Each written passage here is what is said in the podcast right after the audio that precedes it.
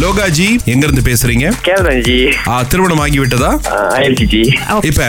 நீங்க அதிகமா உங்க ஜோடி கூட படம் எடுத்து சோஷியல் மீடியால போடுற ஆளா என் பர்சனல் லைஃப் வந்து சோஷியல் மீடியால போட மாட்டேன் ஓகே ஏன்னா பாக்குறவங்க வந்து எந்த எப்படி பாப்பாங்கன்னு நம்மளுக்கு தெரியாது Hmm. என்ன மாதிரி விஷயத்த போடுறோமோ அந்த அந்த விஷயத்த மட்டும் போட்டா போதும்னு நினைக்கிறேன் இப்ப உதாரணத்துக்கு நீங்க வந்து உங்க மனைவி கூட வெளியில போறீங்க அப்படின்னு வச்சுக்கோங்களேன் இன்னைக்கு என்னென்ன விஷயங்களை போடலாம்னு நினைக்கிறீங்க எதை போட மாட்டீங்க நீங்க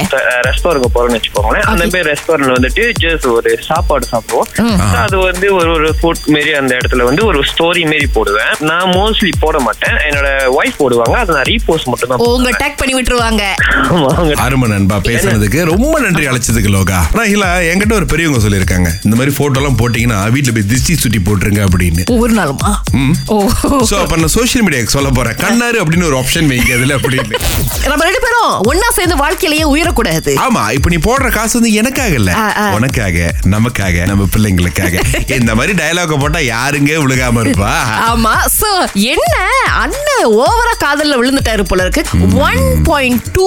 மில்லியன் டிரான்ஸ்ஃபர் பண்ணியிருக்காருங்க ஆனா பொதுவா ஸ்கேம்ல இருக்கிறவங்க இந்த மாதிரி காதல் ஸ்கேம் அப்படின்னு சொன்னா முகத்தை காட்ட மாட்டாங்க பட் இந்த தடவை ஸ்கேமர்ஸ் அடுத்த கடுத்துக்கு போயிட்டாங்க ஓ நான் வியட்நாம்ல இருந்து பேசுறேன்னு சொல்லி அங்க இருந்து வீடியோ கால் எல்லாம் பண்ணி சோ பேச்சுவார்த்தை எல்லாம் நடந்துட்டு இருந்திருக்கு சோ இவரும் நம்பி பணம் எல்லாம் டிரான்ஸ்ஃபர் பண்ணிருக்காரு ஒன் பாயிண்ட் டூ மில்லியன் போட்டார்ல அந்த ரெண்டு லட்சம் வெள்ளி திரும்ப கிடைச்சிருச்சு இப்ப நான் இவ்வளவு காசு போட்டதுக்கு ரெண்டு லட்சம் வெள்ளி கிடைச்சிருக்குன்னா நான் இன்னும் காசு போட்டா இன்னும் நிறைய காசு வருமே அப்படின்னு சொல்லி தொடர்ந்து போட்டிருக்காரு ஆனா அந்த ரெண்டு லட்சம் வெள்ளிக்கு அப்புறமா ஒரு சிங்கிள் காசு கூட வரலையா அப்புறம் தான் ஐயோ என்ன ஏமாத்திட்டாங்களா அப்படின்னு அவருக்கே தெரிய வந்திருக்கு முதலுக்கு மோசம் அப்படிங்கிறது தாங்க நம்மளுடைய யூத் அண்ட் ஸ்போர்ட்ஸ் மினிஸ்டர் ஆனா ஐயோ அவர்கள் இந்த புக்கேஜல் ஸ்டேடியம் நீங்க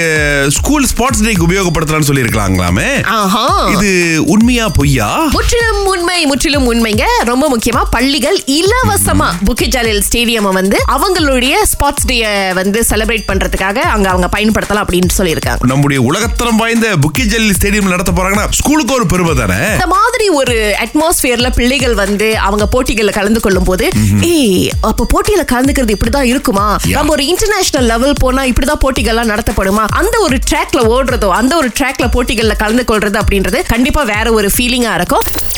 திங்கள் முதல் வெளிவரை காலை ஆறிலிருந்து பத்து வரை கலக்கல் காலையில் சுரேஷ் மற்றும் அகிலாவுடன் இணைய தவறாதீங்க ராகா ஆஹா சிறந்த சிறந்த இசை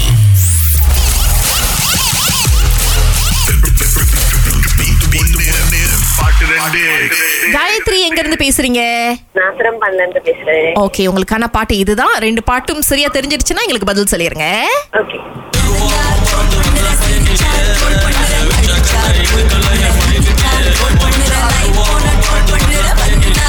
அஹ், தெரிஞ்சுங்களா ஒரு பாடம் தெரிஞ்சது என்ன பாட்டு தெருவோரம் நடந்து வந்த பைக்கு. பரவாயில்ல கண்டுபிடிச்சிட்டீங்களா அதே ஆஸ்தி ரெண்டாவது பாட்டு கொஞ்சம் தெரியல தானே அறவே தெரியல ஓகே நோ ப்ராப்ளம் காய் நோ ப்ராப்ளம் காயத்ரி அடுத்த தடவை முயற்சி பண்ணுங்க தேங்க்யூ சோ மச் நன்றி நன்றி மகேஸ்வரி யுகேஸ்வரி யுகேஸ்வரி கோச்சிக்காதீங்க பாட்டு தெரியுமா தெருவோரம் பறந்து வர பைங்கிளி வந்துச்சு அப்புறம் இன்னொரு பாட்டு எனக்கு விளங்கவே இல்ல ஆஹா ஓகே இன்னைக்கு அழைச்ச ரெண்டு பேருமே இந்த பாட்டு சரியா சொன்னாங்க அந்த கேட்காத பாட்டுங்க இது என்ன பத்தி ஊருக்குள்ள பேச்சு கண்ணுக்காது முக்கு வச்சு கண்ட Yeah, புனிதா ராஜாவுடைய ட்ரோல் மீ அப்படின்ற பாட்டு தாங்க அது ஓகே ஓகே சோ அடுத்த தடவை முயற்சி பண்ணுங்க ஓகே தேங்க்யூ நன்றி நன்றி